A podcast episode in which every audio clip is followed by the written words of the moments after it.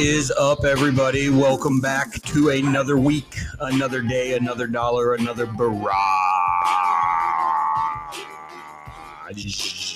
Midday barrage.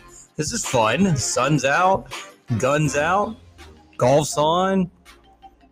Me and Chris are basically playing hooky right now from work. Yep. Should be making phone calls and selling radios, but yet here I stand. What's up, everybody? Welcome back in another rendition of the Barrage. Master Tech Studio inside Tony's lovely home.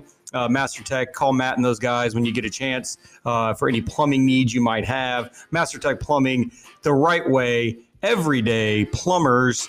And you can reach Matt and the guys at 980-613-8587,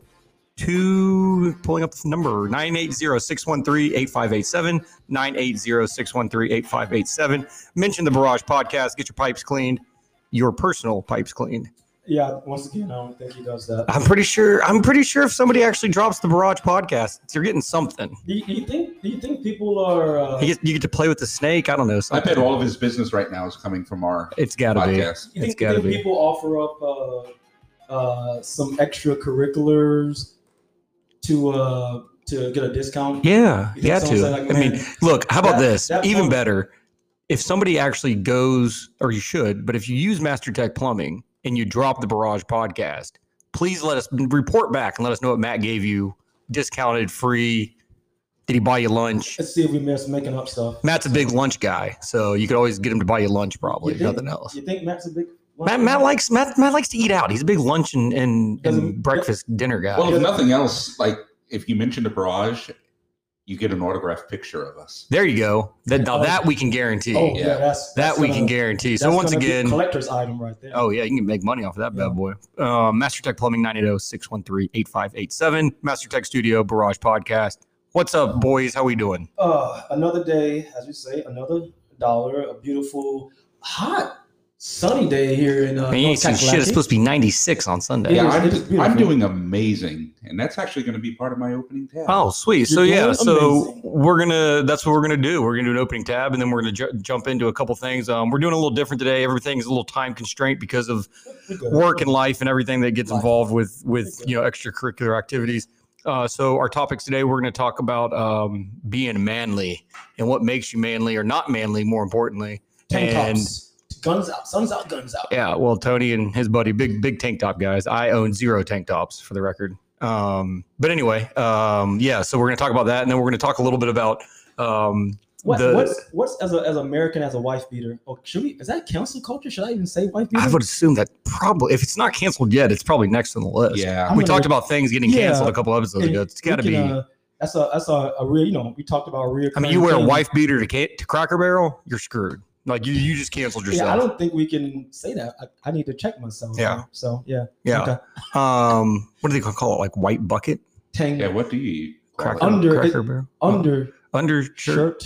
Under tank top. The Southern tuxedo. Is that a? There you go. I just made that up. I think that'll work. Patent it. Trademark. So yeah, those are our topics, and then at the end we're going to finish off. Tony is going to be interviewing one of his good buddies. About just life in general and everything he's up to. He plays a little bit of music, a little bit of IT, a little bit of everything that he does with his life. And we're going to put all that shit together and produce it, Tony is, and drop it for the people. So, tab, Chris, go. And I think we're going to – we'll definitely try to get some other interviews on, as I'm not as tech savvy as anyone in the world. As a matter of fact, my kid think I'm the lamest – dad when it comes to technology because he's a young teenage kid. But you ever have things on your iPhone or a device that you had no idea you could do or didn't know how to use them kind of thing? And that's kind of the realm that I'm in right now. Yeah, usually my wife points out, like, I say, I wish my phone could do that. She's like, well, it can. Just go to YouTube and let me show you, honey. Well, that's the bonus too. You can just YouTube everything now. Just YouTube. Yeah. So. Or she'll grab my phone and do it, but she won't show me how she did it. So it's like the worst. That's power right there, man. She just wants that control. That's the worst. Absolutely. So, all right, so Chris, tab, start it. Yeah. Well, yeah, I'm feeling amazing because. Well, I know every week we're saying, "Oh, we're not going to talk about it," but we, it's still relevant. I think that we made a bet that we're going to see how many times you can mention it, and I think the over or under per episode was like 5. So I think Benton may have a. It's just the most topical shit these days. Yeah. What else do you fucking talk about? Yeah, well, for me, it's definitely relevant, and we definitely connect through the things that are happening right now for life, and it is relevant. Yeah. Yeah, I mean, for me, I'm feeling amazing because like you're seeing these really big steps in this shit actually being close to an end. And, you know, for instance, I know that I'm planning I got two social events that I'm planning. I know that Tony's got, a couple social things going on that he's planning. I'm seeing that bands are starting to get booked up at the local venues. And so, I bought concert tickets the other day. Yeah. Yeah. And so, and then. Are you going to, what's the guy, Maroon 5? No. Not a big Maroon 5? No. I mean, he's talented, but that's not my cup of tea. You don't like the abs and the shirt? No. Adam Levine? No. Okay. Not very manly. Not very manly. Okay. I think he's a manly man. Oh yeah, but I'm not going to sit there and admire. I'm not going to a Maroon 5 concert. Yeah. Bet that. If your wife said, "Hey, nope, you ain't going to this concert, but you're going to be sleeping on the couch for a month," I'll ask where the blankets are. But yeah, I mean, there's just mask mandates are dropping, and you're starting to quote unquote be allowed to do stuff without a mask that you couldn't do before, and it's just like, thank God, this you're actually seeing proof that we're coming to a close on this and that everything's going back to normal and we can start doing the shit that we normally do. I don't feel the need that when I'm talking to a neighbor that I need to stand 15 feet away from them. It's like, no, you could actually act normal. And yeah. And that's the term you're looking for, normal. Yeah. And act normal. And it's kind of funny. So, and then it's coinciding with the fact that it's starting to get warm. I mean, North Carolina usually goes from cold to. We've actually had a good run of weather. We had a good run of weather, but I mean, yeah, it's so now just in time for the spring slash summer, we can start doing shit that we didn't do last year because we had to stay so far apart. Our pools opening up. Unless in our neighborhood, you're in Florida or Texas, none of this ever happened. Oh yeah, well. Texas shut down for a little bit, but yeah, Florida just didn't give a shit. 5 minutes. Yeah. But now it's almost like I feel like I want to make a bucket list of all the shit that I haven't done in the past year and a half that I. Was it that bad? You want to make a bucket list? Well, I mean, not like a bucket like you're. No, but I think there's things that you miss. I mean, things that you haven't been able to do. Can we not say bucket list? Can we say I want to make a checklist? Check bucket list. I mean, like. That is bucket list is what Tony's in the process of making as his body fails. That's the end of the road. Concerts, going to a movie theater, planning big social events. I mean, we're doing all that shit now because we can. Because we can. Yeah, we're back. And at this point, if you haven't gotten vaccinated, well, that's on you. You had the shot. No, you had the shot to get the shot. That's a nice pun that you put in there that was unintended, but you had the shot. So that actually plays perfectly into my tab, and that is fuck you guys.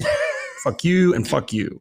Okay? Fuck both of y'all. Why is that? What is going on here? Because you guys didn't consult with me when you started making all these plans for cool shit to do, and I'm going to be out of town for both of these fun events. I was talking to Chris about that right before you walked in, how a few of the things that we were talking about doing some live spots and stuff. And I was talking to one of the guys about a future plan, like, can you give me another day? And he was like, yeah, I'm kind of busy. Wait, hold on. To put it in context. So we've talked about it before in the past, but we have our little like neighborhood crawl that we like to do from house to house, and you have host houses and all this shit. And Chris spearheaded that and planned it on a day before consulting with me, and really just me, selfishly me, did not consult with me about the day. And that week I am out of town because I'm going to my in-laws' lake house. Just so happens the following or the day before that, Tony is throwing what it sounds like an epic birthday party for his lovely bride. She's 40, once in a lifetime. You don't turn 40. And it just so happens to also be during the time that I'm fucking out of town. So not only am I missing this amazing, and to be honest with you, as much as I love your wife and I really want to celebrate her, what pisses me off the most is you're going to one of my favorite restaurants in Charlotte. I've never been there. Oh, dude, their chicken wings are so get the soy ginger chicken wings. You're welcome. They're fucking amazing. Wait, if it makes you feel any better, there's a chicken wing shortage, so they might not even have. That's a good point. You know what? They may not. I'm going to say it. Wings. I hope they don't have any fucking chicken wings. I hope you guys don't get to eat the chicken wings at the party. Wait, can't we turn this around and say, hey, Benton, why didn't you consult with us before? Because my plans were booked before. Oh, actually, it's two parts. One, my plans were booked before you guys booked yours, and two, mine's a free week at a lake house. I don't get to choose that league. You can't turn that down. I'm complaining that I can't do all of it. Well, I get his point. No, really, seriously, because we are a pretty close, and normally close group. So you can't change the wife's birthday. Yeah. That is what it is. Yeah. But when we do these neighborhood things, and this is just not for the crawl, this is for really anything that happens in the neighborhood. There's always a poll that goes on the Facebook page. Hey, here's some dates. What are you guys available? So that we can try to get the most amount of people to attend whatever this event is. There was no poll. No, Chris just fucking did it on his own. Did that happen, Chris? Was there an actual poll? No, there was no fucking poll. In my defense, and hear me out here, because I have to deal with, I've been doing this for, 4 years now? The expert social committee. They put a poll out. Yeah. No, the problem with planning this crawl is like we had these host houses. So the problem is getting a date. Like, yeah, people want input on when to have it, but it's like, no, when I have it is going to mostly depend on when I have host houses. And that's fair. But what you could have done with the host houses is said, hey, here's a poll of all the days that Benton's in town. Which one of these works best for you guys? You didn't do that. It was inconsiderate. It was selfish. And now it'll get to fucking go to the party. And then throw in the fact that, like, I actually saw on Facebook Memories, I saw like a picture that Tony's wife posted from 2 years ago. Yeah, that was too soon. Yeah, well, and that's the problem. It's like, well, because of COVID, we had to delay this. That usually happens in May. Now we have to have it in June. So my tab COVID screwed you. My tab today will also be revisited in a couple months. Well, no, I guess in a month of 3 weeks. 4 weeks? Where are we at here? 3 weeks? 3 weeks. Yeah. And then 5 weeks. Yeah, 3 weeks and 5 weeks from now, I will also be revisiting this tab because it's a giant fucking case of FOMO is all it is. It's just a big FOMO case, that fear of missing out, Tony. Okay. He looked at me like I had six heads. I was like, what is FOMO? It's a pretty common thing. No, but will you also be bragging about the lake house before and after? That's pretty. No, this house sits right on a lake. It does sit right on a lake, but I'm with my in-laws and my family, and I have to look. My free week is because I'm going up there to do like housework. Like I get a free week because I have to like mulch and mow the yard and repaint the fucking deck or whatever the hell I got to do. Yes, but you're looking at your gorgeous wife and your beautiful children having fun. Oh, and happy birthday to the kid, man! That's both kids. Thank you. But yeah, no, and there's bonuses to that, but there's also a lot of like, yeah, I mean that sounds fun, but it's like 11 hours away. And that kind of sucks. 11 hours is nothing. With 3 kids and a dog in a car. Okay. Well, are you driving? Yeah, we're driving. I ain't paying. You think I'm going to pay? It's a free weekend at the beach or at the lake. You think I'm going to pay for a plane ticket to get up there? Hell no. How much would that cost if you flew the family? Oh, seriously. I'll look it up and I'll come back to you. Will you fly the dog? First off, it's in the middle of nowhere, Indiana. So, like, I'm not real sure even where I would fly into. Okay. I mean, are you really going to put your dog in the cargo hold? No. Yeah. No. Are you going to put him on top of the roof? No. I have premature FOMO, and I will have FOMO even more in a couple weeks, and that's my tab. And fuck both of y'all. Go ahead, John. Okay. So my tab kind of ties into our future subject, but had a really good weekend. I'm in a little Facebook group. I'm actually in 2 of these Jeep Facebook groups. One of them is on the end where I live at a Union County area. One of them is a kind of a national group that has a bunch of different chapters. So the group that I'm in is called QC, the Queen City Elite Jeeps. One of the founding guys, Larry and Tony, which I'm going to interview. I'm going to have to give him a call. They've been setting these things up. So we kind of... all get together, the Jeep family. We do several different things, man. We do charity work for the homeless, and sometimes we do just fun Jeep rides. So this week was a national, if no one knows it, it was National Go Topless Day for Jeeps around the country. So one of the groups that I'm in is called Melanin Jeeps. Can anyone You guys think you know what that means? Melanin Jeeps. Melanin? Melanin Jeeps. No whiteys? Not no whiteys.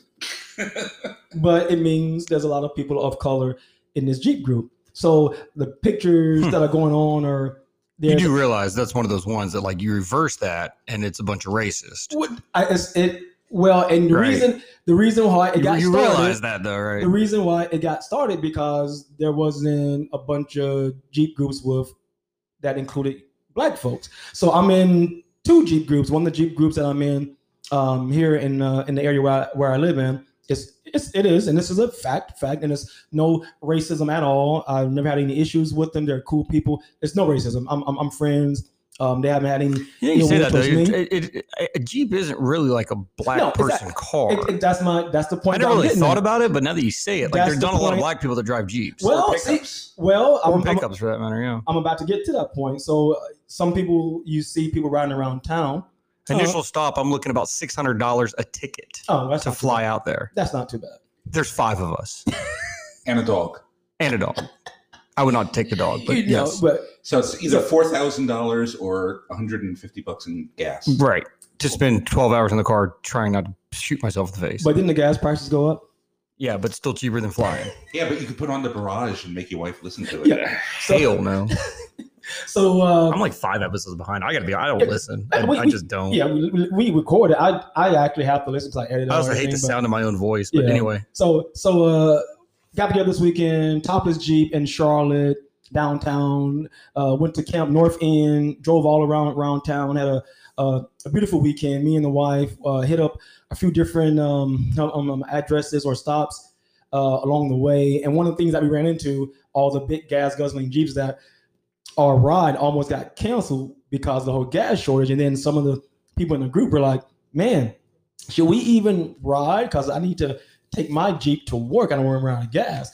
So what over Trump work, a lot of the members are like, screw that. Let's ride. So it's all fun and games until we're all sitting on the side of the road with no gas. And you can't even tow each other. And you can't even But got this winch, can't do shit with it. Nothing with it. But super fun. The group is awesome. We're like family. But the Jeeps, my one of the things that I noticed and I realized, you think you always are the baddest MF on the block until you meet 8 other MFers on the block that are badder. So there's a few of the Jeeps in the club that are outrageously beautiful. They're tanked out. They're tricked out.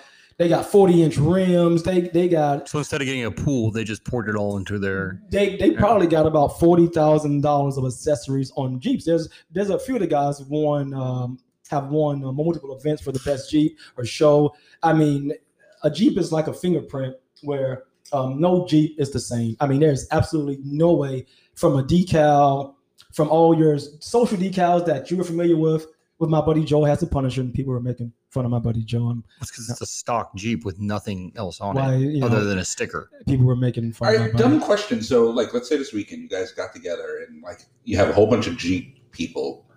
You just drive around as a group? No, we have. And then we stop at places and stare at each other's Jeeps. No, we have set addresses. It's a schedule. Sex? What? That's like where he's going. What do you say? We have pre-established routes. Okay. Pre-established routes that we go to. So we had about 4 different stops that we went to. But one of the funnest ones was we rode through uptown Charlotte and around a Freedom Park area. And the kids, every time we rode through, it was about 60 Jeeps all tricked out. So you see all the kids. Well, 59 tricked out and then Joel. You see all the kids and girls and guys are like, are pulling out their cell phones, they're recording. It almost feels like you're a freaking celebrity. Everybody's, oh my God, nice Jeep. And they're recording themselves in selfie mode with the Jeeps, going by. There was even a few posts of a few people that recorded us and tagged us and say, I don't know who you guys are, but I recorded you and tagged you guys. They stopped us in the middle of traffic at a stop sign and asked us what the name of the group was, found it, and then they tagged that video up to us. So that was a pretty recurring thing. But women, guys, gals, family event, everybody gets together. It was one of the guys who produces the videos. His Jeep had about 20,000 speakers. It's a blue Jeep, super cool dude. He is normally the DJ when we go places. His Jeep blasts all the music because his Jeep literally, I'll show it to you during the break. I don't know if you guys saw the pictures I posted. I saw. He has about 20 amps. But he's here's my only beef with this, though. He's a producer guy. He produces all types of videos. He has a YouTube page. Super nice guy. He's a super awesome, super cool dude. But so all the things were kind of tied in. We end up at Camp North End in Charlotte. That's normally our end destination. We take pictures and hang out, have a few drinks and chill. Super, super party fun time. But even some of the girls' Jeeps looked more manlier or more beast out mode than mine. There was this one pink Jeep. This young lady had 40s on there. Her grill was rougher than mine. I mean, her Jeep made my Jeep look almost insignificant. So here's my only beef with this. And I know this might come as a shock to you guys, but I look at this and I go, okay, it sounds fun. You could drive around top down, wind in your hair, get to show off your $60,000 vehicle, all that fun stuff. But you can't drink and drive. Well, and look, I'm sure there's some in there. I'm sure there's somebody in there that's doing something illegally at some point. But here's the thing: we did not drink and drive. We're responsible. Yeah, but like, it's the weekend, man. I want to hang outside. I want to have a beer. We ended up at a location. Yeah, and you can have one, maybe two, but anything beyond that is being irresponsible. And nobody in this group is irresponsible at any given point. Absolutely. So we did end up at a undisclosed location and we hung out. We had a few. Like, I'd rather just drive somewhere and then. I totally get what you're saying. Destination, stop, have fun, pull out your dare, chill. But the whole point of the Jeep crew, clan, clique, whatever you want to call it, is to actually ride. It's kind of like the motorcycle guys, right? Some people are in a motorcycle. Yeah, right. No, I get it. It's just a ride. I'm saying personally, I'd rather just sit by the pool and drink. Yeah, the whole point of the motorcycle is to show off your motorcycle. Just ride. Yeah, and show off your motorcycle. So you're exactly it. And I'm okay with that if that is your thing. I don't have any beef of anyone. Whatever their itch, their scratch, their thing is, do you have fun and don't let anyone judge. If they do judge, tell them screw you, F you, whatever. It's my deal. I'm not digging it. So Benton is trying to turn this into a crawl, like the one that he's going to miss in 3 or 4 weeks. Exactly. Exactly. So there's a new vehicle coming out, the F series. Big deal. Did a little research, surprisingly. Ford F series is coming out, and they're making a completely electric version of it. So I was thinking, here we are in America. We're big gas guzzlers. We like our big vehicles. As a matter of fact, we kind of brag that my vehicle only gets maybe 8 miles to the gallon, and I'm okay with that. How would that play on from a company that's making electric vehicles? That's a super manly truck and vehicle, has always been a manly vehicle. The best-selling vehicle in the country for the last 42 years straight. Ford Motor Company sells these F1 series by itself. They make more than Amazon in a yearly when they sell these vehicles.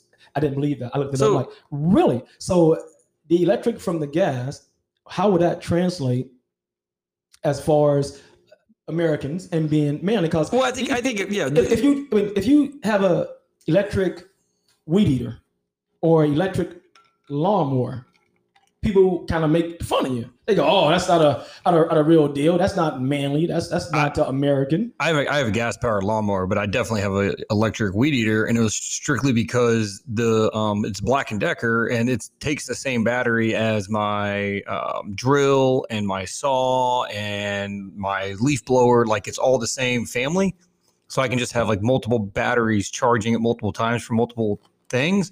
But I do agree. So really, the topic is more, because the truck, the Jeep, the motorcycle has always been looked at as like, oh, so me, big man, And you also have the people with like the Napoleon complex, like, what are you compensating for with your giant truck?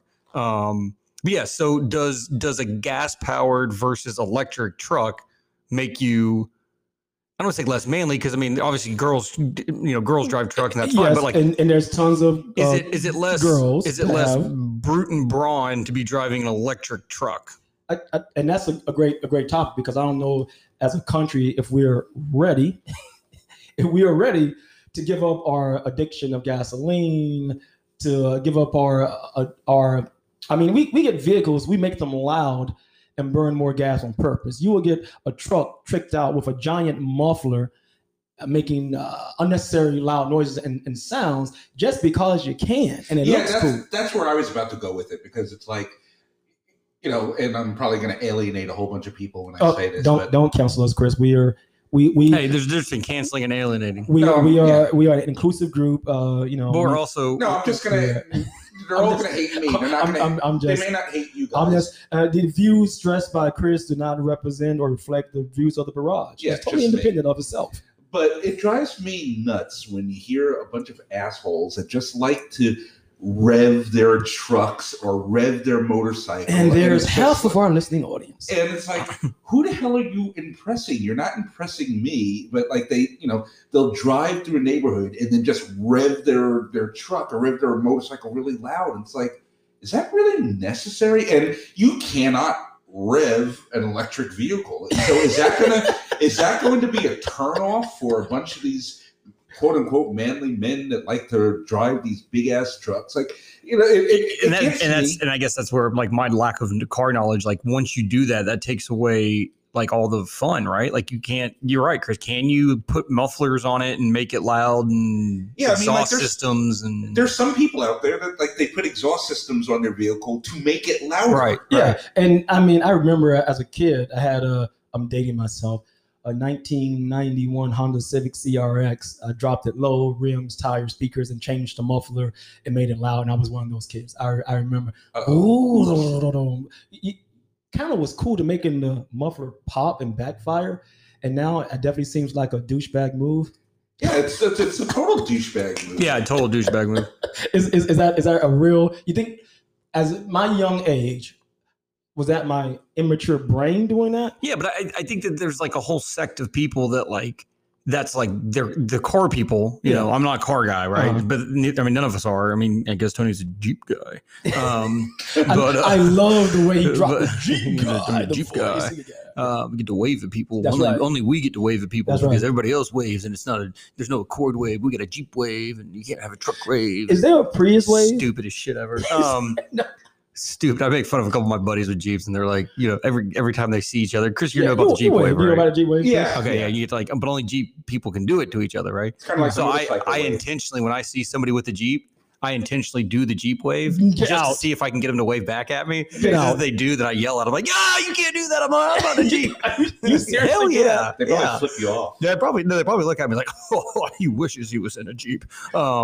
So that is a thing that you actually do. You wanted to see. Just to see if they wave back at me, because they're trained, like their brain is trained to wave at people. Jeeps though. I can be driving in anyone else's car. It's like bus drivers do the same thing. Like when school bus drivers pass each other, you see them wave to each other. And if I see any other Jeep, I can be in a totally different car as I'm driving. I'll wave, and the Jeep person will look at me like, oh, "Why is this guy's waving?" Yeah. But it's just ingrained in me. To just put my hand up and wave because I think I'm in my Jeep. Yep. Now, with the motorcycles, like, aren't you only supposed to wave if you're on a Harley? I don't know. No, I know. I think it's an actual motorcycle wave thing. Oh, I thought it was only two Harley people. Yeah, I think you can wave outside your race. You think so? Yeah, I think so. I think motorcycles can't they? I don't know. I'm not a motorcycle guy. I think if they have a motorcycle. Ooh, you know what we should do? We should ask Chris. He's a motorcycle, and not this Chris, other Chris. As my kid would say, white Chris, not black Chris. And we probably can ask. My 4-year-old kid, like, he hears Mr. Chris, like our neighbor's Mr. Chris, but then obviously we have Chris Richardson. And so if I say I'm going to hang out with Mr. Chris, every single time my 4-year-old is like, white Mr. Chris or black Mr. Chris. So we'll come back on the other side and get into what makes you manly. Does an electric gas vehicle make you manly? What if you had to name 5 things off the top of your head that you would associate with being a manly person? What would they be? And what's things that you do that people would look at and laugh at and say, "Well, you're not manly because you wear tank tops every single day. You drive a Prius." Check out the Facebook page, like, listen, subscribe to the Barrage. We'll check you out on the other side. Come back, talk America, gas, power, Jeep.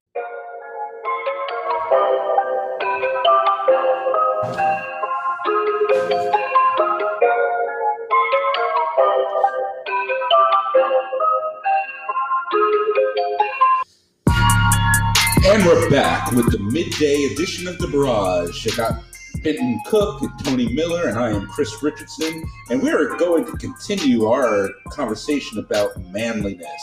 And you know, after a lot of deep thought and the 2-minute break, I realized that I don't think that I have anything manly about me. I mean, what? You know, well, I mean, you know, I mean, I have the prerequisite part. Yeah, I do have that. Yeah, okay. I do have that. And I do have a sincere appreciation. Which nowadays, that doesn't even mean you're manly on that. Yeah. I do have sincere appreciation for the female bosom. But, you know, there are a lot of things out there that are associated with manliness. And I'm racking my brain to see if any of it I can associate with me. And I like mixed drinks. So, okay, so we'll flip it this way. Yeah. What do you think is probably the least manly thing you do or don't do, for that matter? Or what people would look at and say, well, that's kind of sissy. Well, I mean, as far as don't. For the record, before we get into this, we would like to go ahead and preface this by saying that you are you listener, you that I'm talking to you, Mr. Listener. You are you, and that's perfectly fine. You are perfectly fine, you. And there is absolutely nothing about you that makes you more or less manly. And we love you no matter what. So please do not think that we are talking to you, Mr. Listener, who's listening right now. You, yep, you right there. You're perfectly fine. You're perfectly manly. You're perfectly not manly, or womanly for that matter. The views of Chris Richardson are not expressed. I don't know if Tony's mic's on. It wasn't. It was not. Yeah, there we go. Yep. So anyway, we just wanted to preface it by saying that you are perfectly fine, you, and we are in no way, shape, or form going to judge or condemn you for it.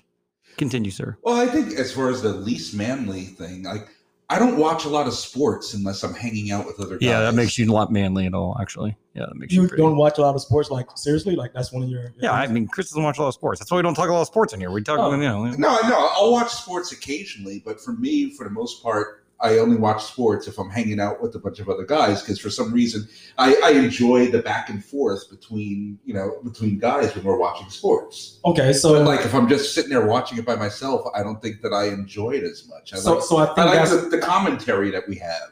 I think that's one thing that gives you a strike against you. I think in America, if you don't watch sports, your manly level has been knocked down. I think you have to go get your testosterone checked. See, and I don't. Here's the thing. I don't look at it as manly versus not, especially because there's so many women in sports now and knowledgeable women in sports. I mean, hell, you know, Doris Burke is one of, if not the most knowledgeable basketball minds out there.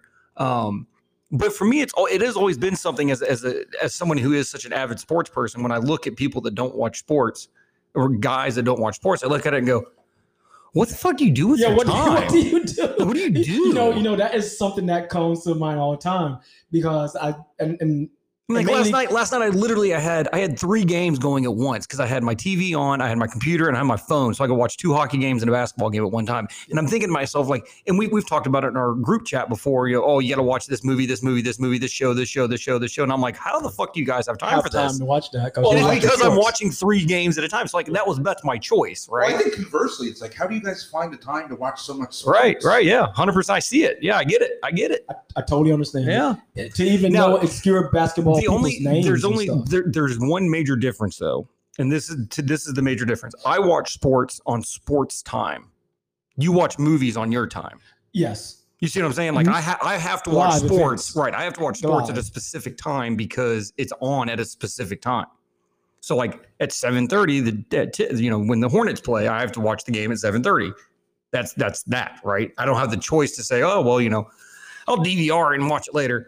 By the way, anybody that watches recorded sports, you're a psycho. Well, I mean, people, if you try to avoid the score, if you're traveling, and I've had this issue where my basketball team or football team is playing, and I'm out doing something that's not sports, whatever. We're out at in a park or Whitewater Rafting Center, wherever you're doing something outside, and you want to go watch the game and see it yourself and see what happens. And it's almost impossible in this day and age to avoid it. Yeah, you can't avoid the score. Right. That's the hardest part. So you have to turn down my notifications on my ESPN phone and cut them off, because I don't want to know what the score is. I want to watch it myself. Right. A lot of times I fail at that because there's somebody has a TV on or someone's selling me, so I fail at it. So, what I hate is like when I'm watching, so like the Panthers game, I'm watching the Panthers play and I will get a notification on my phone that it's 7-0. And then like 13 seconds later, the TV, the big long touchdown pass, boom, 7-0. I'm like, son of a bitch, I knew it was coming. Like I have to like put my phone somewhere else when I'm doing it. Because the real time lag in the sports is a little bit slow. Right. So we'll be watching, we'll watch stuff in here. My TV is lagging. And then all of a sudden, someone going, oh, he got knocked out. Right. Like, oh, it didn't happen yet. And then boom. Like, dang it, you son of a bitch. So. No. Now, my wife has challenged the manliness of the three of us. For what? Because my wife does it too. I know exactly where you're going. Because she says that, like, we talk about more stuff that goes on in the neighborhood, or we know what's going on, or maybe one of us more than the other two. My wife calls us the Real Housewives. Like, she thinks, are we the Real Housewives of Gimela? 100%. And look, I at first I argued with her, and then I started thinking, I was like, yeah, she's actually pretty fucking right. Like, we do, we gossip, oh my god, did you see so and so? Like, yeah, we do. But you know what? What else are we gonna do with our time? That's exactly. Like I tell her, I said, honey, would you rather me gossip with the guys while I sit here on the couch, or do you want me to go do heroin? I mean, it's up to you, honey. It's up to you. Would you rather me send some DMs to an Instagram model or talk to some guys in the neighborhood? 100%. Is that what you'd rather me do? But the reality of the situation is, like, we're not necessarily talking bad about people. We're just talking. We're talking, but it's usually something pretty entertaining and funny. To us. I'm sure to the outsider, they're like, that's the dumbest shit ever. But she's like, you guys sit around and gossip like women. We do. Like, that's not a assessment. So I think the one that I probably get ragged on the most by my friends and counterparts is the seltzers. I'm a big seltzer guy. And now during the winter, I don't really drink them at all because it's just cold and it doesn't really work. But like, we're in seltzer season, boys, and I can guarantee you, wide open. You see me at that pool in our neighborhood. Or Tony's backyard when it's done in 6 months. Tell me about it. You're going to see me smashing some seltzers. Yeah. So, I mean, guilty. What's not to like? They go down smooth. They don't get you too messed up. And by the time you realize the calories are low, so you don't be packing on the pounds. By the time you realize you got through a 12-pack, and you're like, damn, I don't even feel a whole lot. Or you stand up and you fall flat on your face. Well, I have to admit that I succumbed to peer pressure because, like, when seltzers first started coming out, I didn't think it was like, were you that guy? No man should really be drinking that. Were you that guy? But then when I saw that you guys and like a bunch of guys in the neighborhood, like everybody's starting to drink seltzer, and I'm like, oh, okay, it's cool. You know what? Okay. That's a great point. Patrick and me and Pat and Alan. So, yeah, me and Pat and Alan would sit up at the pool and we'd go through, between the three of us, we could get rid of 24 to 30 seltzers like that. I mean, you got some big booting guys, they're super ripped, they're stoked, and they're drinking seltzers and like, yeah, I'm a man. You're like, yeah, of course you're a damn man. That's no doubt about it. And you're like, you're drinking a seltzer. You're like, yeah, like okay, I'll drink a seltzer too. Yeah, so sounds good. Seltzers are probably the number one thing that I get ragged on the most for being not manly, quote unquote. The other things that, something else that I kind of thought always, I don't want to say I thought was manly, but it's always something I kind of looked at as like, well, that's that guy's not a sissy, is beards. Like beards to me, like a big beard, like I mean, maybe it's just the persona of like the beard is usually the biker guy or like the big gym, the big, scary, rough and tough dude, like just lumberjack kind of style. Like I always looked at a beard as something that was like, that's a manly son of a bitch. I totally agree. Now, which is why I grew a beard. I can't grow a beard, so I hate it. I grow my beard, comes in all patchy, looks like I'm homeless or I have the mange. It's itchy. Your beard's really gray too when you bring it in. No, just right here. Just right there. Right on my little foot. Mine's gray. What do you call this area right here? That's your chin, Tony. At your chin. What the fuck else would you yell at? What else I used to think was manly, and now I have a change in opinion. Like I used to see like these guys that could date multiple women, and each one of them thought that they were his girlfriend, and like he would just have multiple women, and like every time you see him, he's like with some other woman, and you have to like kind of pretend like you don't. Now you just think he's a douchebag. Yeah, now I just think he's a douchebag because I got to know one of these guys really, really well, and I'm like, you're a dick. Yeah, you're just actually a dick. Yeah, he was leading. You're a womanizing on, like, five douchebag. Different right. women. They're leading them on, all thinking that they were. So yeah, I used to think it was cool. Now, like, well, that's a definitely an American persona thing. Even if you think about it, when you're a kid, is growing. Yeah, my kid is big now. As you're growing up as a kid, you were always, and this is true, and this could be completely wrong. You were kind of judged on from a boy on how beautiful your girlfriend is or they are, and being a ladies' man, so to speak. So that is something that is definitely an Americanized thing. And I know from my aspect, coming family Jamaica and growing up in Miami, the machismo or masculine thing is definitely a thing. It's almost a competition to see how attractive your woman is, to see how many women, I guess, you could be around or associate yourself with, and to also see if you have, I guess, staying power. I'm going to use that term.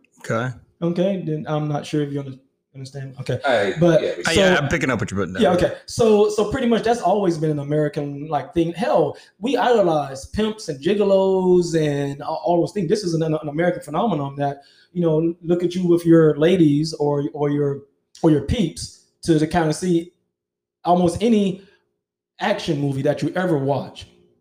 There's always that throw-in hot sex scene. Well, that comes in because the guy who's a badass, you could pick any action guy you think about right now. And if you go through these movies and go through them, you will see that there's about 3 or 4 sex scenes that made no sense. They come in, they could be having, I guess, an argument about something. All of a sudden the guy grabs the girl, throws her down, and bam, bam. Yeah, I've tried that before. Me and my wife get in arguments, and she's like, "Get the fuck off!"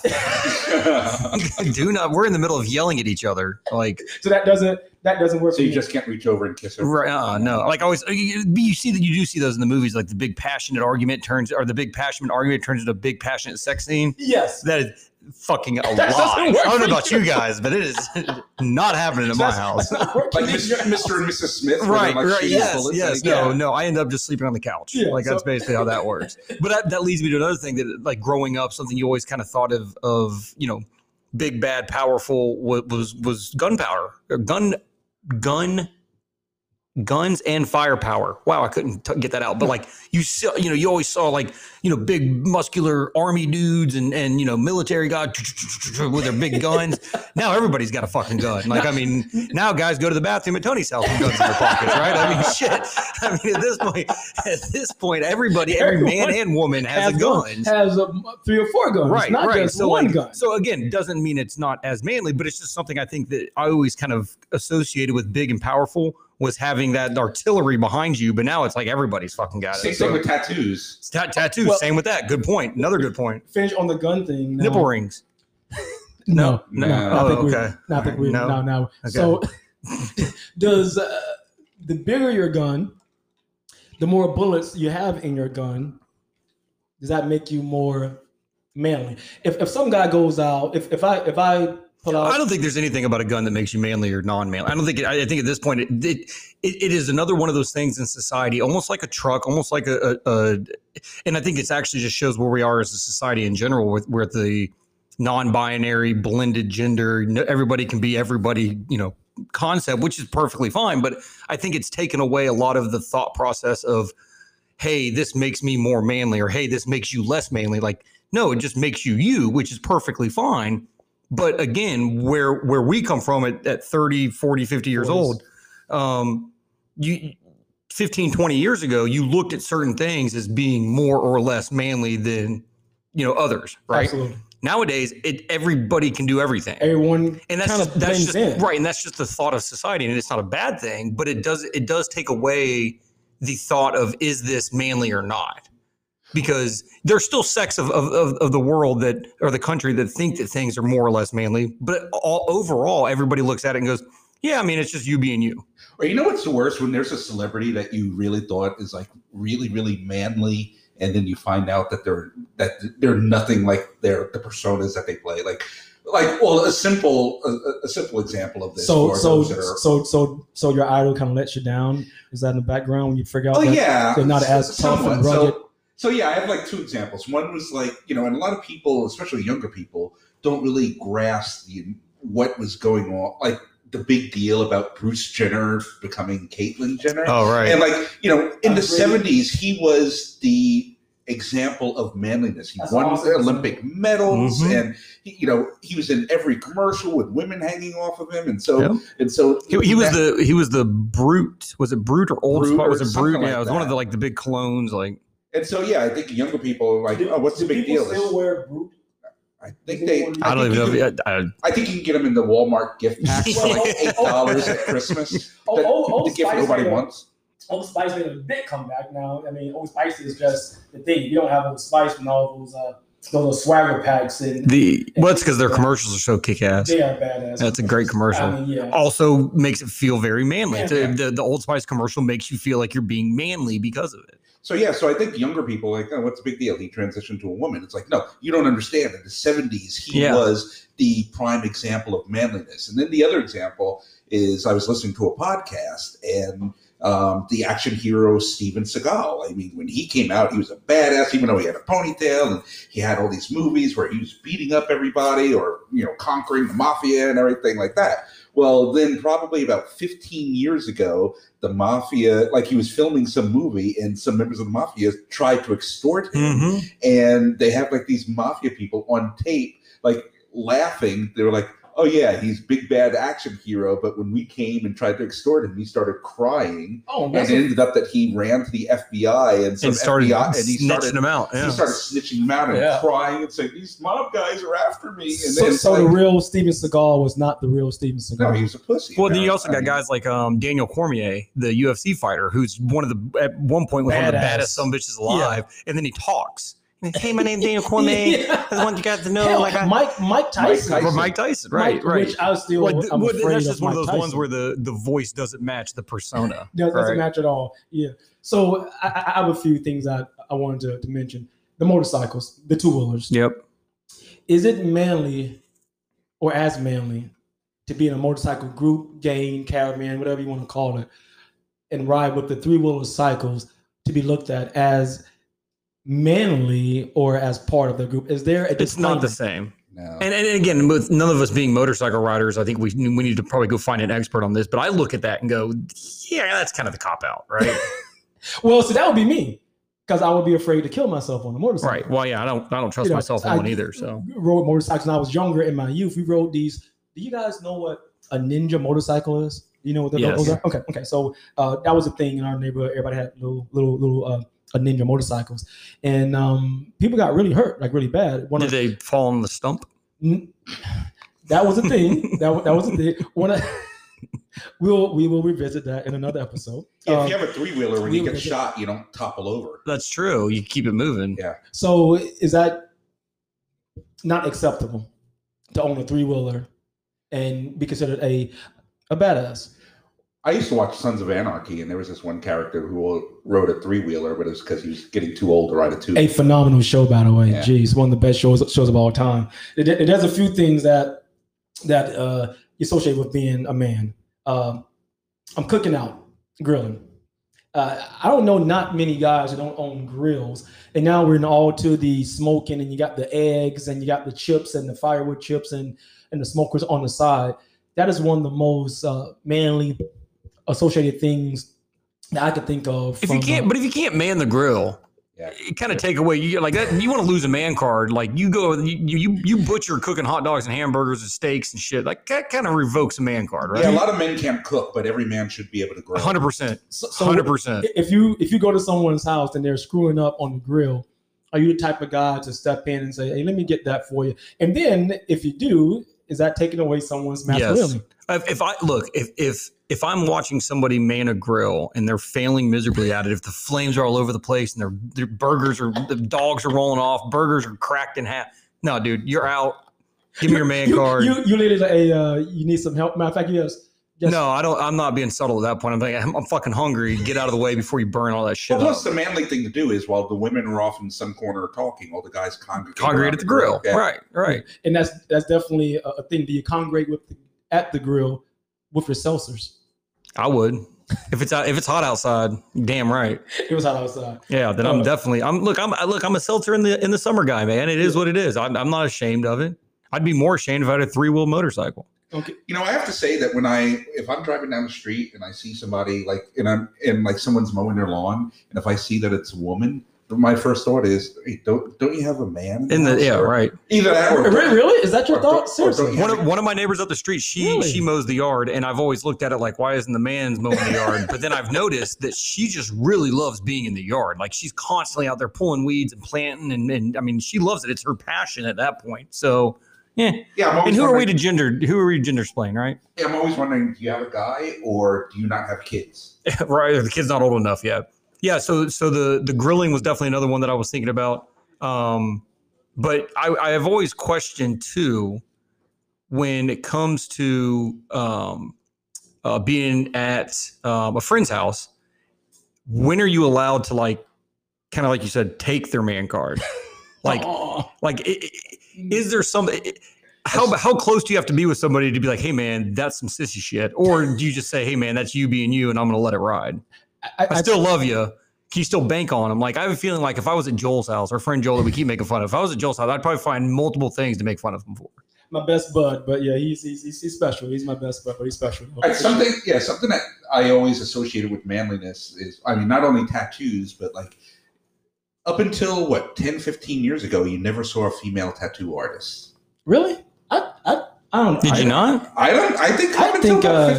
Up until about 10, 15 years ago, I thought most tattoo artists seemed to be men. Not that I've been to many tattoo shops. I was about to say, how many times have you been to a tattoo shop? That was my other thing, because I've five? I have five. I have five tattoos. One. So I would say, I have seen... some females, and I always thought that maybe it's me, and this could be completely sexist again. I just thought when I saw a female tattoo artist, they were pretty badass. Like, badass. I wonder if that got popular though, because remember there was that TV show out 10, 15 years ago. Ink shows like there was that one chick, Kat Von D or whatever, who was whatever. She was the tattoo artist, and like was it her? Oh no, whatever it was. There was that TV show that was on, and she was a female tattoo artist. And I think that might have changed some perceptions about it. Well, Tony, you have 5 tattoos. Did women give you any? One. Woman gave me a tattoo. Went to the tattoo shop before she was there. I was looking for one guy that did a tattoo for me from the shop, and he wasn't there. But we would talk, but she didn't. Prior to that, she didn't do any of my tattoos. So at that time, she's like, I'm open, I'm free at this time to do your work if you want me to. So when it comes to tattoos, and most people know, you got to do your research. You have to look at the artist, look at their work. You have to talk to people who have had tattoos done to make sure that they can do a good job, and you trust them and you definitely trust and verify, because that tattoo is going on your body and it's going to be there forever. So that is something now. It's like, I don't know if you can do the job, because I didn't see any of her work or know her personally. Not that I was questioning anything that she did from a tattoo artist standpoint, but I did go back and let her do the work. So that's a great point. But yeah, the few shops that I've been in, there's always about at least one or two female or tattoo artists, and they've fit in and kick ass just as bad or but yeah, I think that's a recent thing. I really do think so. It's like it's like seeing a female at like an actual true barbershop. Like, you don't see females at barbershops. Actually, I was about to go there. Like, and I don't know if it's different for white people, so I'm about to get racial here, but like, it kind of is. There's not a lot of black. Yeah, we got barbershops. Yeah, but there's not a lot of black female barbers in black. I only can think of one female barber that I've ever seen at a white person barbershop.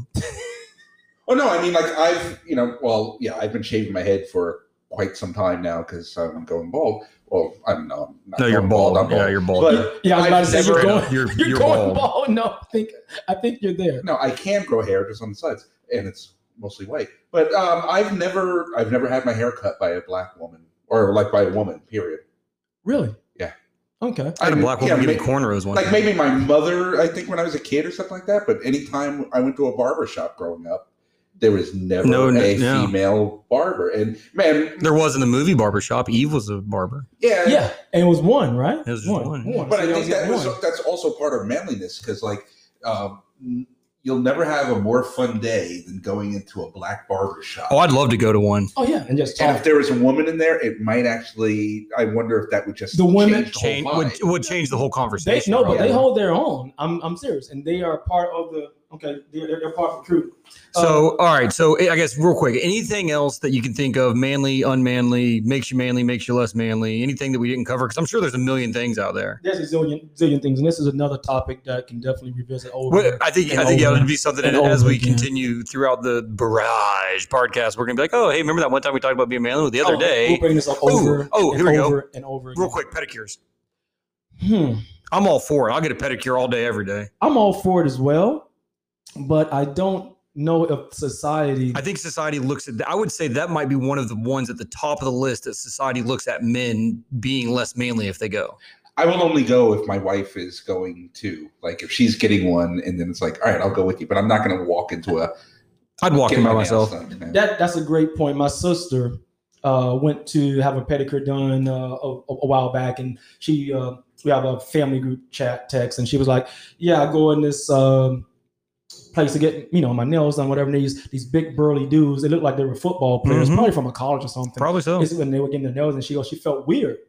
And I go, why did you feel weird? She said, because she thought that these guys are so masculine, and they were like, literally like, you gotta take care of your puppies though, man. You gotta take care of them. They were getting their feet done and stuff. And she goes, yeah, it didn't dawn on her that, these guys have some self-care and do things as well too. So she felt weird. She goes, psychologically, she didn't know why, but it had these emotions of her thinking that's not really a manly thing. She actually told her your subconscious kind of tells you that you're not supposed to be here, kind of thing. Yes, she like actually was thinking that she should go to another place to get those things done. She goes, "Am I in the right spot? Are these people gonna treat me at like my spa day and take care of me?" So that was definitely one of the things that she mentioned that she thought, "Man, this is not quite as manly of a thing for other people to do," but she would pay, she said, for her boyfriend or her husband to have those things done. It was like back in the day when Herschel Walker used to do ballet, and everybody kind of looked at it like Herschel Walker, like the football player, but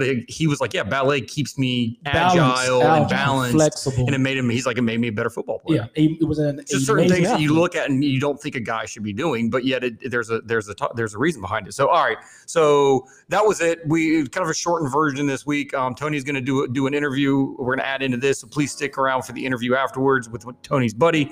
But in the meantime, like, listen, share, subscribe, Facebook, Instagram, Twitter, all that good jazz. The Instagram is back up and running. Russia cannot take me down.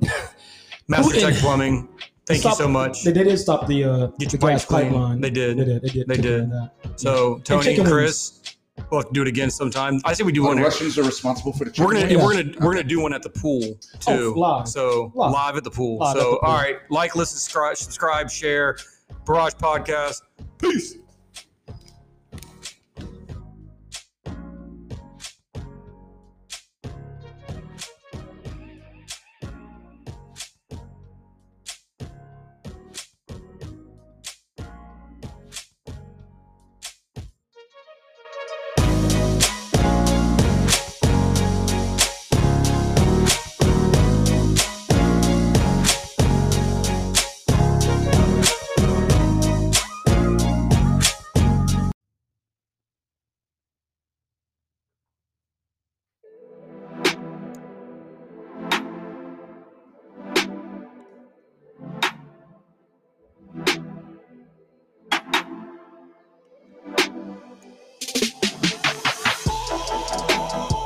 All right, guys, welcome back to the Barrage Podcast.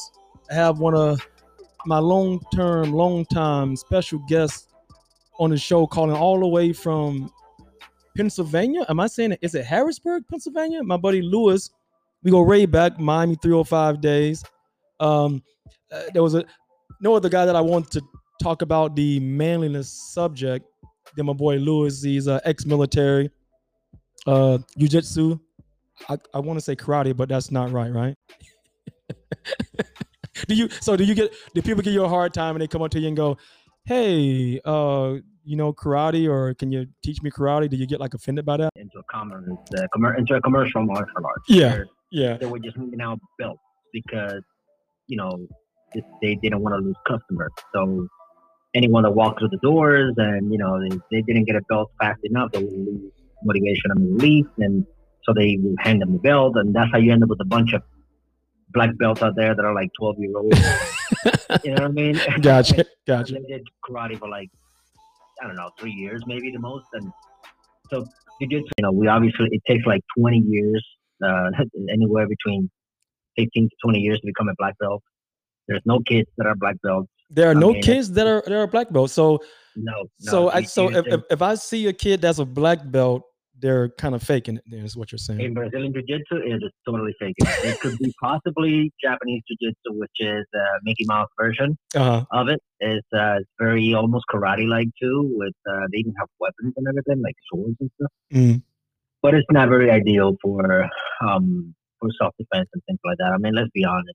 You learning weapons like swords and things like that, it's cool. I don't put down any other martial art because I think they all have a purpose in, and for things like, you know, practicing your what they call it, like motion, hand-eye coordination and things like that. Uh-huh. You know, that kind of stuff. Well, that kind of stuff, I mean, any martial art you do is good. I mean, and for discipline, for motivation, just to stick to something and finish it, you know? Gotcha. That kind of stuff. It's always good. But as far as self-defense, it's just the fact that you are either not going to fight anybody with a sword, or no one is going to come at you with a sword, and you're not going to be seeing many people out there hanging around with a sword. Mm.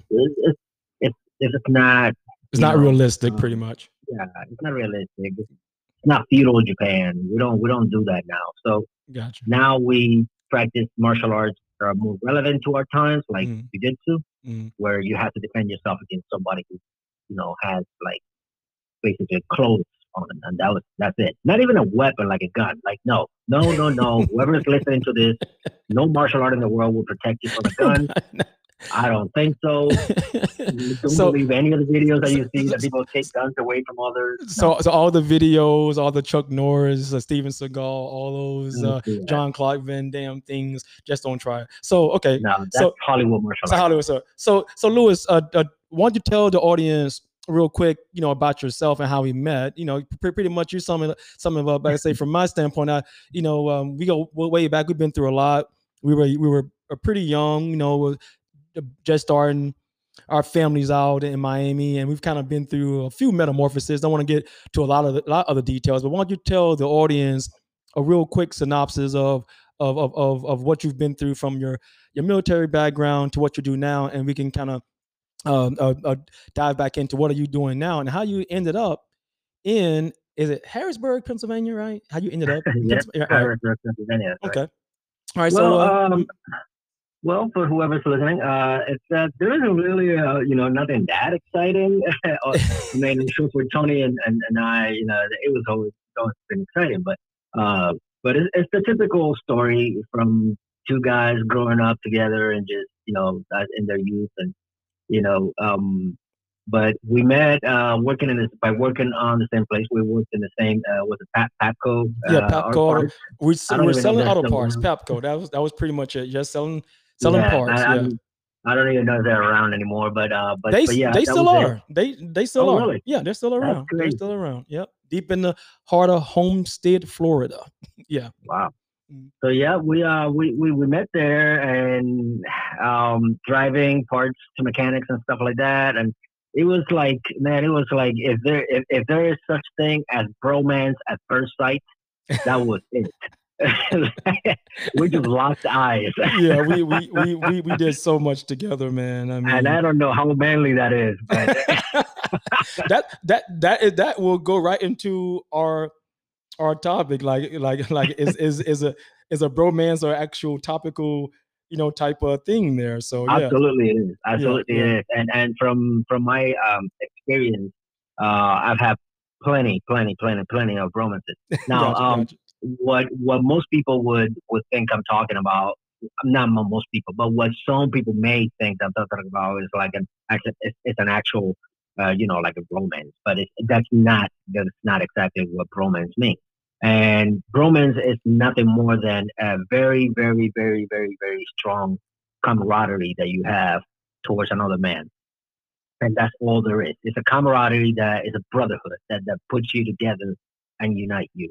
And I had that with you. You know, you and me have been damn near brothers, you know, since the beginning. We've always, you know, we hung out together. I decided to go to college basically because you went to college and you kind of gave me that thing that, you know, that somebody to look up to, you know what I mean? And I was a hardhead, knucklehead growing up and all that. I always get into fights and all that. You kind of were always like the cooler minded person to a certain point. Once anyone got you to that point that they tipped you over, it was hard to stop you from there. But for the most part, you knew how to keep it cool a little bit more than me. And I was just the hard-headed one that, you know, kind of needed you to lean on because I just, you know, you were the better part of our friendship. Let's just put it that way. Yeah. So that was definitely, man. I mean, being young and growing up and impressionable when it comes to raising a young, I mean, pretty young raising a family at that time. Yeah. But yeah. We have been through a lot. So, yeah. Oh yeah, yeah. We're uncles to each other's kids. Mm-hmm. You know, we've met our previous spouses, and I mean, we've been through a lot. Unfortunately, life took me in a different direction. I joined the military, and I went on to manage to be in the military for a very long time. Went out to war a few times. Yeah, a big deal there. And thank you for your service as always. No problem. And I kind of lost touch. I kind of like completely. I left before the times of Facebook, before even the times of MySpace.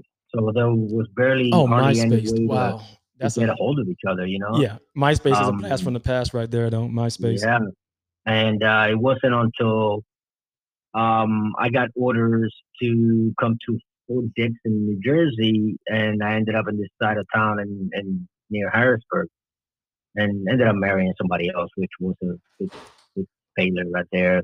And that was my second mistake, I should say. Mm. But then eventually met my beautiful wife right now, and here in Harrisburg, and that's basically where I live now. And it's, so far it's been great. I mean, she's great. It's you know, great house, great life. That's awesome, man. Everything about it. Living the American dream, man. For sure. Yep. I no longer I am in the military. I got out of there, but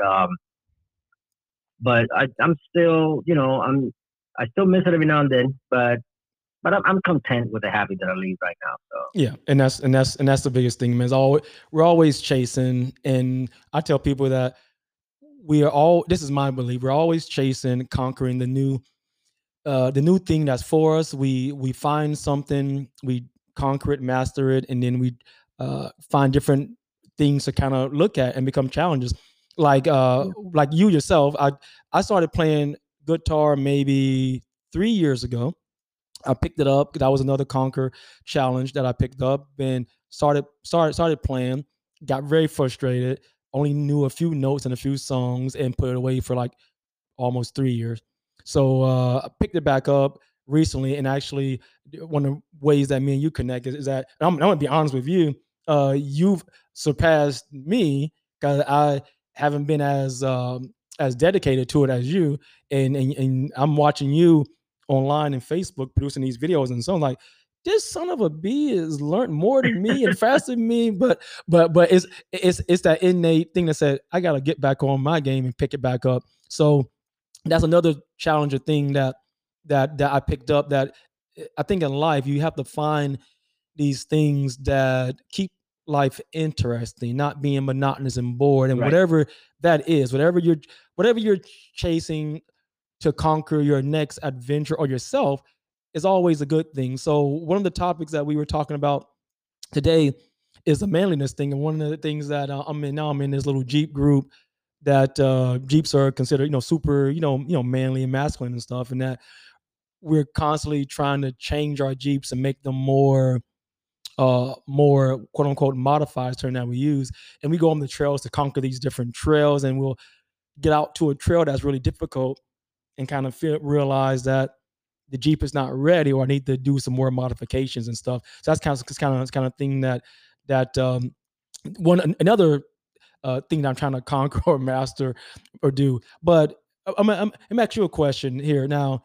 Being ex-military and being in the military and all the things that you do, like I would think if someone saw your profile or Facebook page that you're like, this guy is the manliness of man, guys. Do you find that there is an issue or a misstereotype from being in the military? The people look at you. For one thing that I see, I figure out and see, I see people say, man, that guy, that girl was in the military. I'm pretty sure they were a badass. I'm pretty sure they've been through a lot. They've probably seen a few things or two, been through some hard traumas and times, made it out to the other side. So, of course, we definitely give nothing but complete mad respect to our military from no matter what service line you come from or what you do, no matter what you even did in the military. I mean, yeah. Some of us don't even know what your actual your job was, but it's totally mad respect. Is there a point that you find that people either think they over-romanticize the military or you, or they think that when we think of military in our country or thinking from a masculine standpoint, do we go a little bit too far? Are we on the right page? What's your personal experiences when someone finds out that, one, you're either in the military, or two, do people question your manliness or toughness, saying, oh, you were in the military, so what? Or do they go, man, I bet I messaged you. You're pretty much, I'm a badass. Well, the masculinity and manliness, I guess, if you want to call it, because manliness is nothing but the display of masculinity, and you know, it's, well, I mean, hold on, actually, give me a second, because I am kind of in front of my computer here. Sure, no worries. Talking to my ass. No worries. But yeah, but right, yeah. So manliness, according to the dictionary, is the traditional male quality of being brave and strong. Mm-hmm. Now, if we are going to talk about the correlation existing between manliness and being in the military, then there is no closer relationship than to the meaning of the word manliness than being a soldier. You know, the traditional male quality of being brave and strong.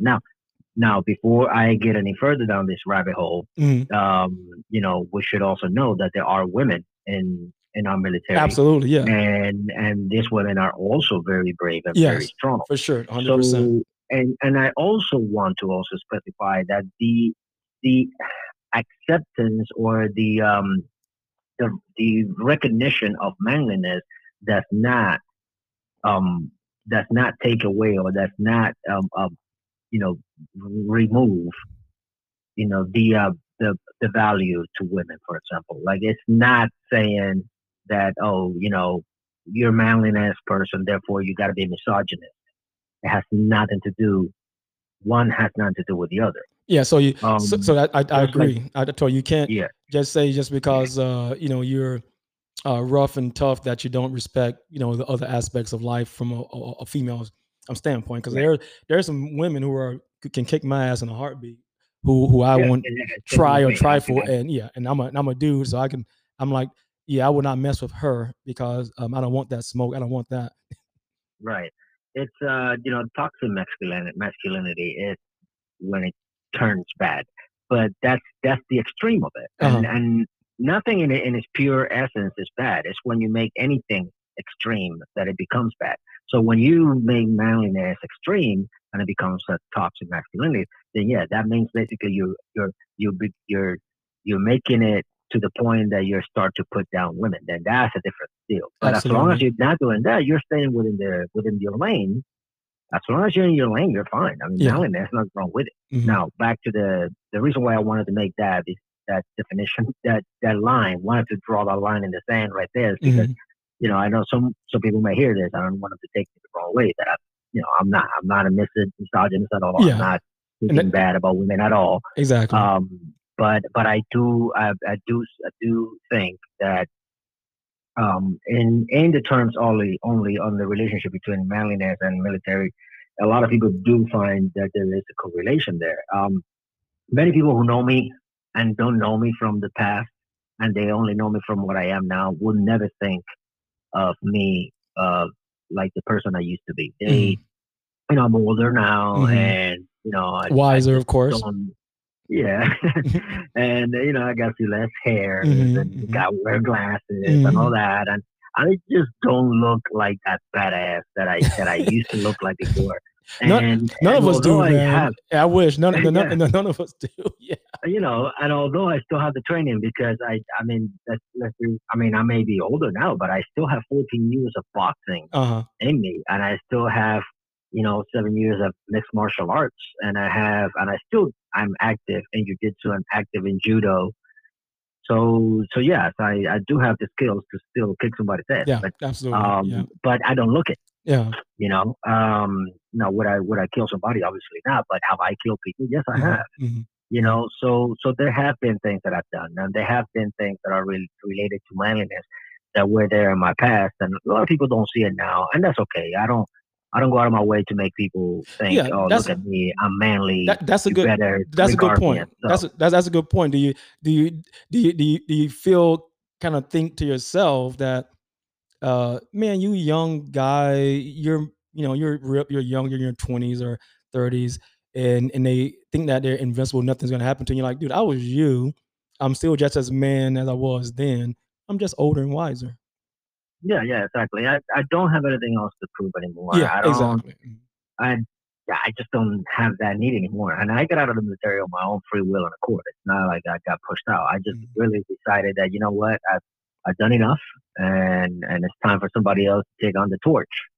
And, you know, somebody else that is younger, somebody else who has that kind of vigor, that wants to put themselves out there and do, you know, and just keep going down the road from where I left off, and that's okay. But, as far as me, I had my time. I did what I had to do, and now I just focus on just basically raising my family, living life, raising a family. Yes, absolutely, that's right. True.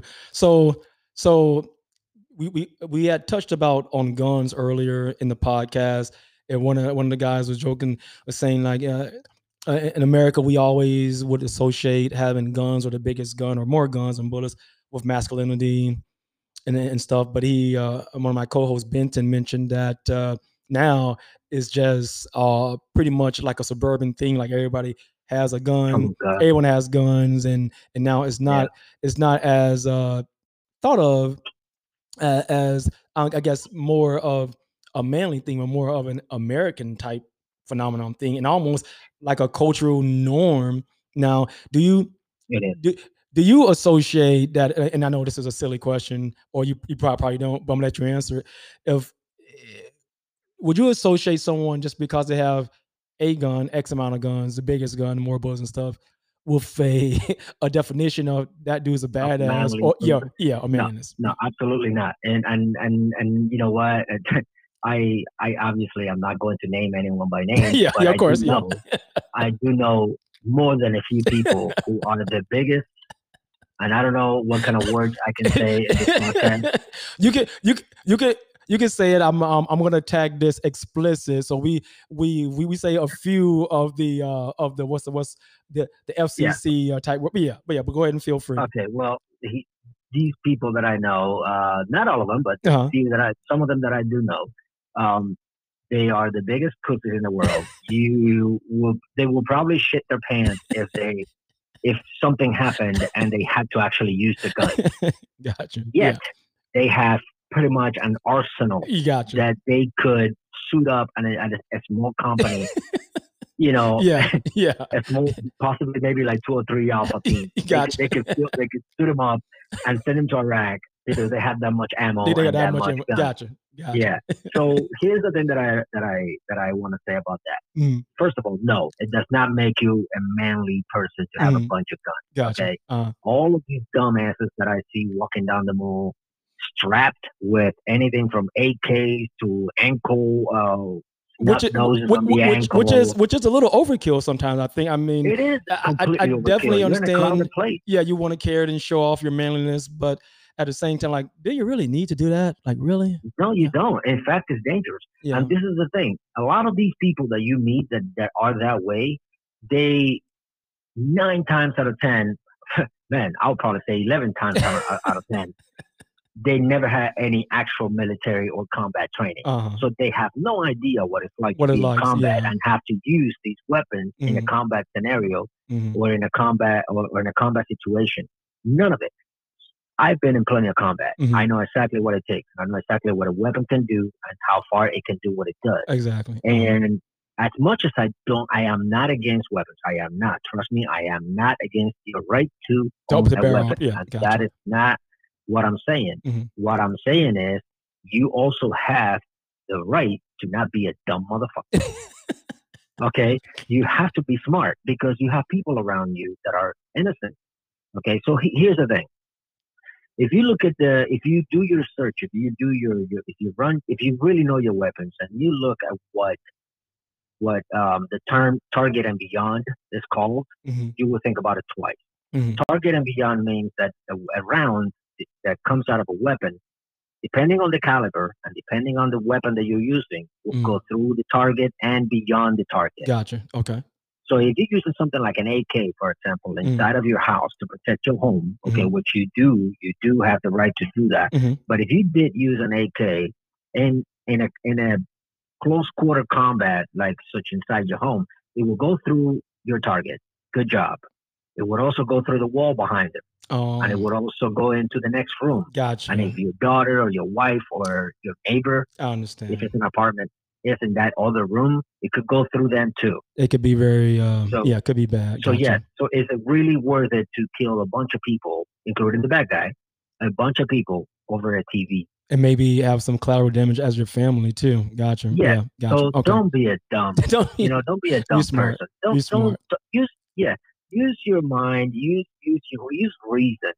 You can kill a person. You can defend against a killer, against another person, the same way you can do it with an AK. You can also do it with a small 9mm, and you will cause a lot more collateral damage. A lot less. Sorry, you will cause a lot less collateral damage with a 9mm that you will do with a 5.56mm that comes out of with a NATO 5.56mm if you're using the right ammo, or you could go out and use non-NATO ammo, which is even worse because it's a lot more potent and a lot more powerful. And a lot of people think that so you step out of NATO and you got more power, better for you. So don't kill an ant with a sledgehammer type. You don't exactly really need that. Don't go out to the fly with a shotgun. Exactly. Gotcha. Okay. Just be prudent. Be prudent. Okay.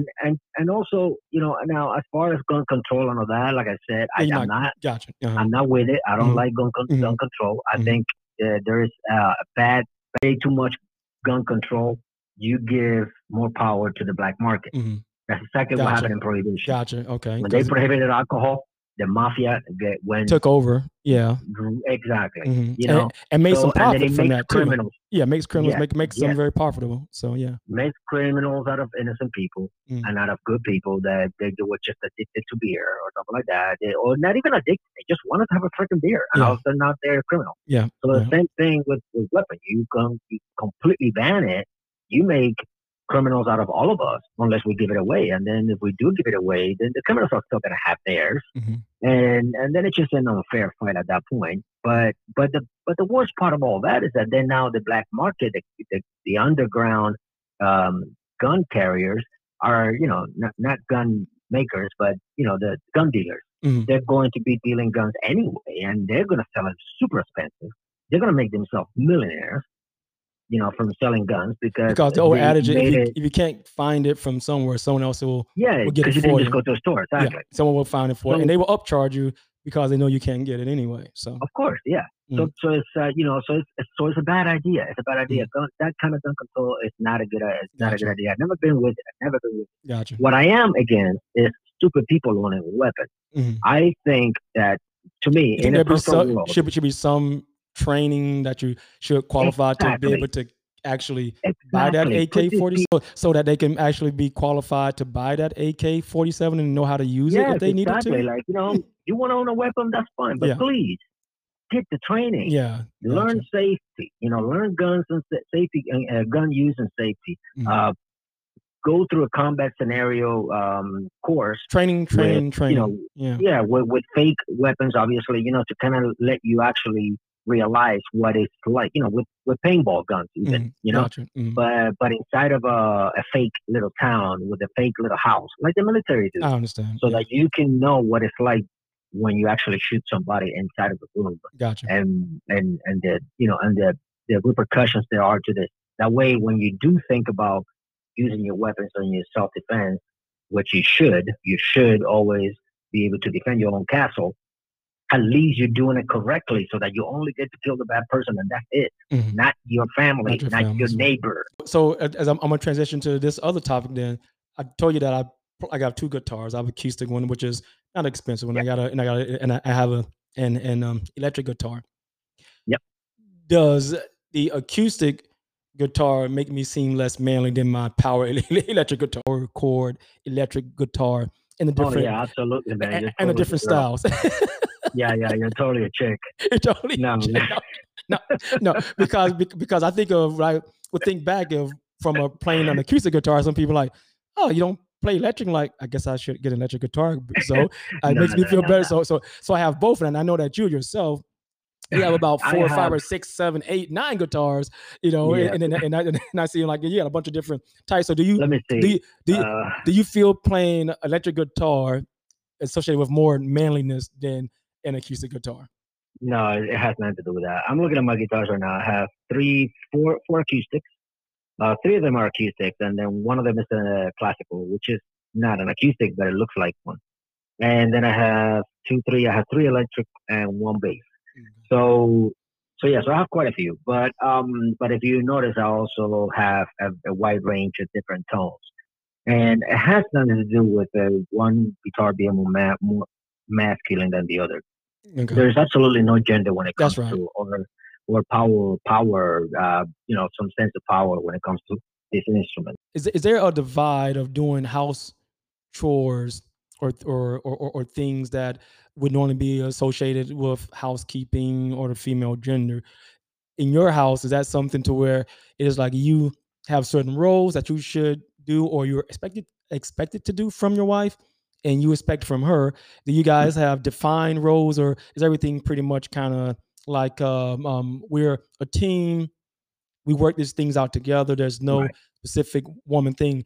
Like for me, for example, like taking out the trash, why she expects me to take out the trash. I guess a thing.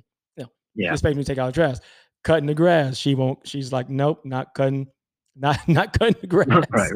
I'm not. That's no. If you want to do that, you do it. But she goes, you know, she goes, we could pay somebody, but she's not going to. Is there anything that you that you come to mind that automatically brings you to masculinity, and man, from a house chore or marriage type scenario?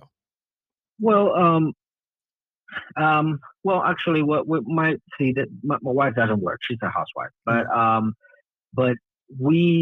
I work from home as well. So, but she loves, you know, the cooking part and creating this fancy recipes and stuff like that. Sweet. So that's she nice. Does, yeah. So she does all the cooking basically, and I do the grilling. But not because it's a manly thing. That's something that we touched on earlier too. We touched on grilling, that we mentioned that grilling is mostly a man's thing, isn't it? Dudes, we get together, we get around the grill, we have beers, we talk smack, and then we're like, yeah. So how's your meat? And you're like, I'm talking about the grill, right? Yeah. Yeah. I think the reason why mostly is because it's you know, the grill usually stinks you up. You know, it's really smelly and it gets in your hair, it gets everywhere. For a man, I mean, for most of us, it's like whatever, you know. We like that smoky smell too. Yeah, exactly. You know, we don't care, you know. Yeah. But for a woman, you know, it gets in their hair, and now they have to take care of that with a lot more effort than we will have to just basically run water through our head. Really, gotcha. I'm almost bald. So I don't know how they end up. How they have any hair? Which that's another topic we could probably go on another day. Does having more hair make you manly? Does Steven Seagal's ponytail makes him less manly? That's a whole nother topic. They do say that baldness has something to do with virility. I don't know. Okay, all right. All right, cool. But yeah, so we do kind of split our stuff like that. But see, it's funny you say about cutting grass. I don't. She does it. Okay. She's the one that cuts the grass. She's the one that cuts the grass. Okay. But that's also because I'm allergic to a lot of stuff out there. Gotcha. So, and I don't feel like sneezing all day. So, yeah. So she does it, and for her, it's like a workout because we have a huge house with a huge yard, and like almost I don't even know how many acres, but she goes out there. It takes her like an hour and a half to cut the grass. Gotcha. So there's a lot of effort that's going there. Okay. So she does all of that, which is probably like a great workout too. You know, it is a great workout. Yeah. Like so that's what she does. She really loves it. And I'm glad because I hate that green thing. I hate that it grows all the time and I have to keep cutting it. I just like the look of it, but I don't like dealing with it. And but as far as like chores around the house, she basically takes care of a lot around here. Not because I force her to, not because it's her job. No, that's what she likes to. I don't really think so. It's mainly because she is just being considerate that I work all day. Mm-hmm. And I bust my ass all day. Supporting our family, that she only feels that it would be unfair for me to do all of this and then go and then also take care of the house. Gotcha. Now, does that mean that if she's sick or hurting or something, I wouldn't take care of ourselves and cook and clean and do the dishes and run the washer and do whatever? Okay. Absolutely. And that's not something where you would say, no, it's not my deal. I'm going to wait till you get better. No. I absolutely would jump on that and do it. And she'll probably kick you behind too. But she won't let me. Gotcha. She has a way of doing things and she doesn't. She wants to do it her way, the right way, or no way. I get it. Exactly. And I get it. And that's fine. I commend her. I really am proud of her. She really is a good wife. She really is a great woman. She takes care of me like I'm a king. So I have absolutely no problem with that. But yeah, I think it's just for us, for ourselves. We don't look at it, as in like my job, your job. I think for us, it's more like, hey, you do enough. I'm going to do, my part to make sure that, that I also take care of everyone. Okay. And I take care of them. They take care of, we all take care of each other, really. Even the kids have things that they do. Okay, so that's good. So I'm gonna play us out on I'm a little bluesy riff that I have here that my buddy Benton, when I played on a podcast, he totally hates it. He gives me such a hard time. It's kind of a little Stevie Ray Vaughan ish type of deal. That kind of plays. So when I end up playing, he goes, "Man, what are you playing?" I'm like, that's a good, little riff right there. And he goes, "Nah, kill that. Yeah. I'm good. I'm good." I'm like, "No, you don't understand, right?" I kind of tell him, playing blues, playing a little bit of guitar, playing a little bit of smooth blues. I can listen to it all day, and go back and listen to all the greats, back and forth, up and down. But Lewis, man, once again, thank you for being on the podcast, on the Barrage Podcast, and we will definitely do this over and over again. I want to make you a regular type of guest on the show, bring you back forth. We can even do a report from Harrisburg by Lewis. There you go. We can even talk about what good new guitar riff or song or the 18th guitar that you've bought to kind of see what is going on. Yeah, man, absolutely. Hey, thanks a lot for having me. It's been fun, great, talking to you again and hearing your voice again. And yeah, man, anytime, just give me a holler and I'll chime in. All right, guys. Now, once again, I appreciate you guys tuning into the Barrage Podcast. Check us out on Facebook. You can find the Barrage Podcast wherever you listen to your podcast, Spotify, Google, Anchor. Peace out. We'll talk to you again on the other side. Thanks for listening. Thanks for all your support.